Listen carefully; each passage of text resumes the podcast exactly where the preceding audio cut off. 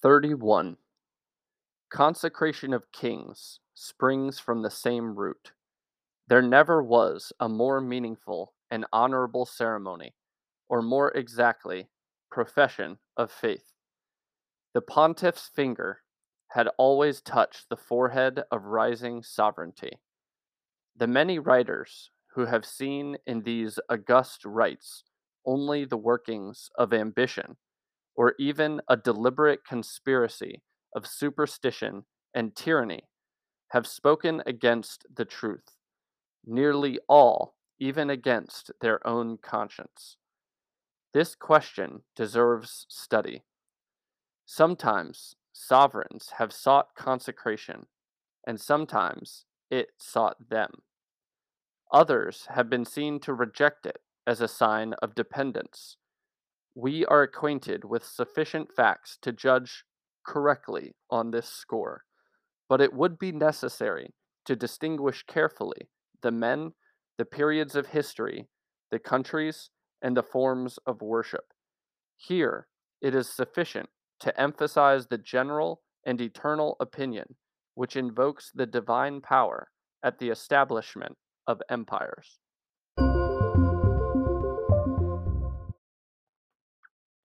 Thirty-two.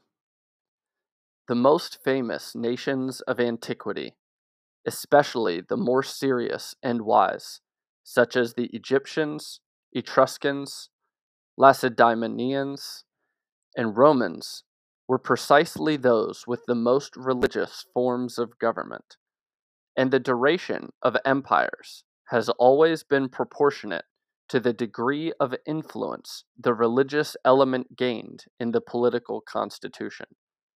The cities and nations most attached to divine worship have always been the wisest and longest lasting, just as the most religious ages have always been the most distinguished by genius. 33. Religion alone civilizes nations. No other known force can influence the savage. Without referring to antiquity's decisive proofs on this point, we can find tangible evidence in America. For three centuries, we have been there with our laws, our arts, our sciences, our civilization, our commerce, and luxuries. And what have we gained over the savage state? Nothing. We destroy these unfortunate beings with sword and alcohol. We gradually drive them into the middle of the wilderness until at last they wholly disappear, as much victims of our vices as of our callous superiority.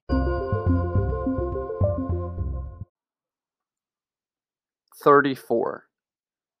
Has any philosopher ever thought to leave his country and its comforts to seek the savages in the forests of America for the purpose of arousing in them disgust for all the vices of barbarism and of giving them a moral system. They have done much better. They have concocted fine books to prove that the savage is man in his natural state, whom we should all aspire to resemble. Condorcet has said that the missionaries have carried nothing but shameful superstitions into Asia and Africa. With an inconceivable multiplication of folly, Rousseau has said that to him the missionaries seemed scarcely more moderate than the conquerors.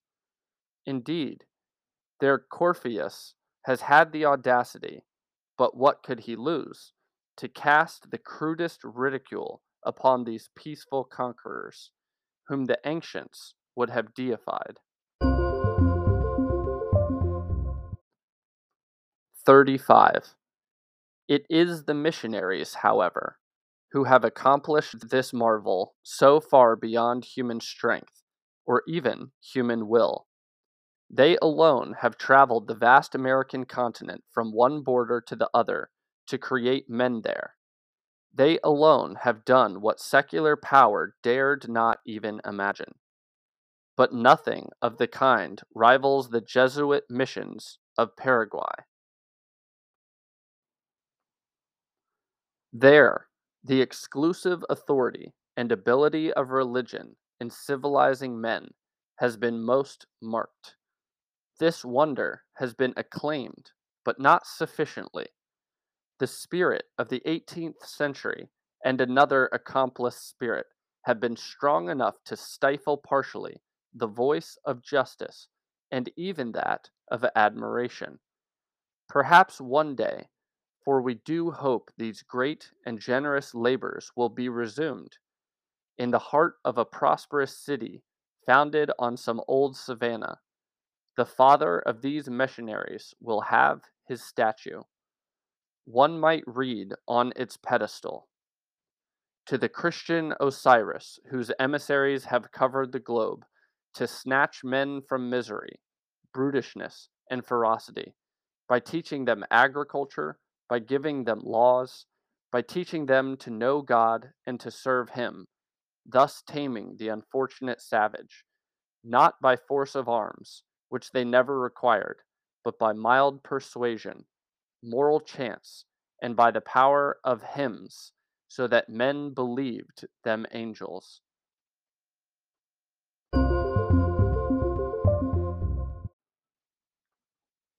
Thirty-six. Consider this legislative order, reigning in Paraguay by the simple superiority of talent and virtue, never deviating from the humblest submission to the legitimate temporal authority, however misguided. At the same time, this order entered our jails, our hospitals, and our quarantine stations to brave the most vile and repulsive forms of poverty, disease, and despair. These very men, who hastened at the first appeal to lie down beside the indigent on their bed of straw, were at ease in the politest circles. They mounted the scaffold to speak the last words to the victims of human justice, and from these scenes of horror hurried into the pulpit to speak vehemently before kings. They held the paintbrush in China, the telescope in our observatories, Orpheus's lyre amidst the savages, and they exalted the entire age of Louis XIV. When now we realize that a despicable alliance of perverse government ministers, raving magistrates, and infamous secretaries has been able in our day to demolish this admirable institution and to congratulate themselves for it, we recall the imbecile who exultingly stepped upon a watch, exclaiming, I'll stop your noise. But what am I saying? An imbecile is no criminal.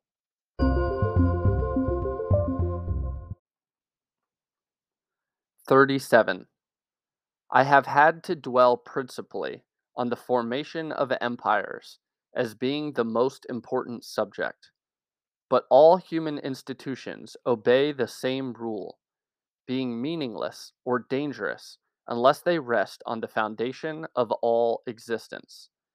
This principle being undeniable, what shall we think of a generation which has thrown everything to the winds, including the very foundations of the structure of society, by making education exclusively scientific?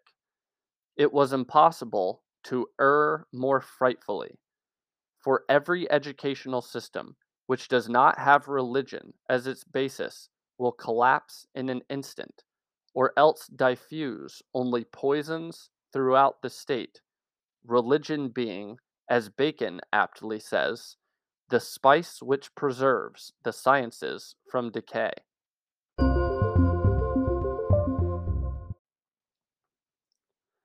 Thirty-eight. The question so often asked, why a school of theology in every university is easily answered. The reason is that the universities may exist and that instruction may not become corrupted. Originally, universities were only schools of theology to which other faculties were attached, as are subjects around their queen. Established on such a foundation, the edifice of public instruction had lasted until our day. Those who have overturned it among themselves will long repent in vain. A mere child or a lunatic can burn down a city, but architects, materials, workmen, wealth, and above all, time are necessary to restore it. 39. Perhaps equally much harm has been done to mankind by those who, while preserving the exterior forms of ancient institutions, are pleased to corrupt them inwardly.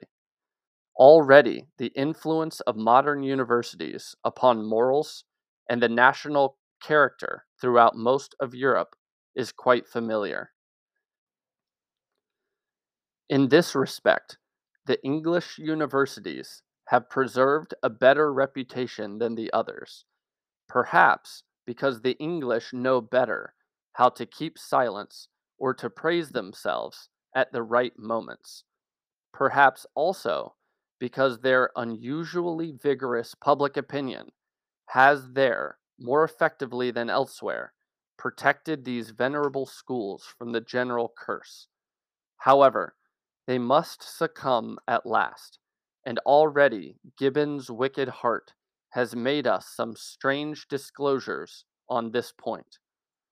In brief, to continue with generalities, if we do not return to the old maxims, if the guidance of education is not returned to the priests, and if science is not uniformly relegated to a subordinate rank, incalculable evil awaits us we shall become brutalized by science, and that is the worst sort of brutality.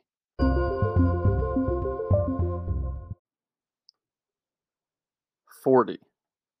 Creation is not man's province, nor does his unassisted power even appear capable of improving on institutions already established. If anything is apparent to man, it is the existence of two opposing forces in the universe in continual conflict. Nothing good is unsullied or unaltered by evil. Every evil is repressed and assailed by good, which continually impels all existence towards a more perfect state. These two forces are present everywhere. We observe them equally in the growth of plants, the development of animals, the formation of languages and empires, two inseparable things, etc. Probably, human powers extend only to removing or resisting evil in order to separate from it the good, which may then develop freely according to its nature. The illustrious Zanotti has said, It is difficult to change things for the better. This thought conceals a great meaning under the guise of extreme simplicity. It agrees perfectly with another thought of Origen, which alone is worth a volume. Nothing, says he, can be altered for the better among men without God.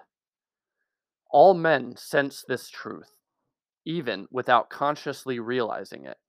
From it derives the innate aversion of all intelligent persons to innovations. The word reform, by itself and prior to any scrutiny, will always be suspect to wisdom, and the experience of every generation justifies this instinct. We know all too well the fruit of the most attractive speculations of this kind.